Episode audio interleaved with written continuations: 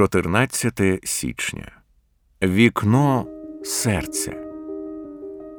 Подумайте ж про того, хто від грішників перетерпів таку наругу над собою, щоб ви не знемоглися та не ослабли вашими душами. Євреїв 12.3 Однією з найдивовижніших здібностей людського розуму є здатність зосереджувати свою увагу на чомусь, що він обирає. Ми можемо зупинитися і сказати своєму розуму думай про це, а не про те. Ми можемо зосередити свою увагу на певній думці, картині, проблемі чи надії. Це дивовижна спроможність. Я сумніваюся, що вона є у тварин.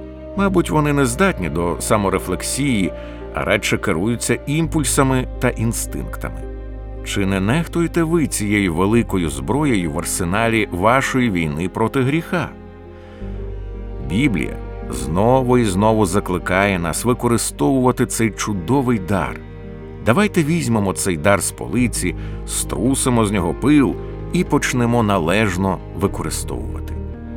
Наприклад, Павло говорить у Римлян 8.5.6 Ті, котрі налаштовані за тілом, думають про тілесне, а ті, які за духом, про духовне.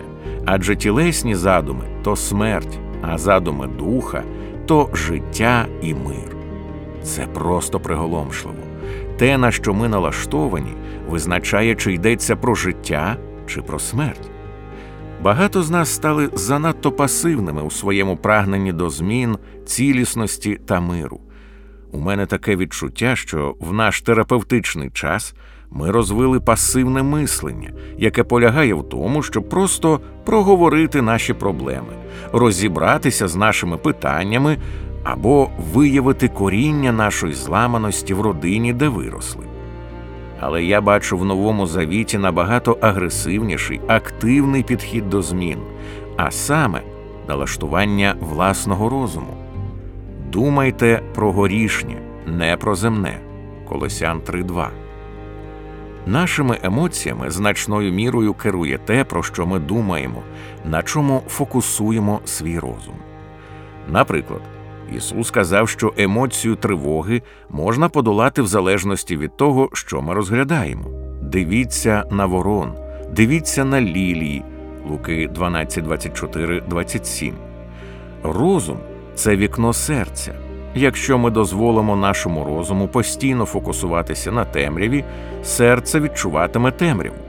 Але якщо ми відчинимо вікно нашого розуму до світла, серце відчує світло.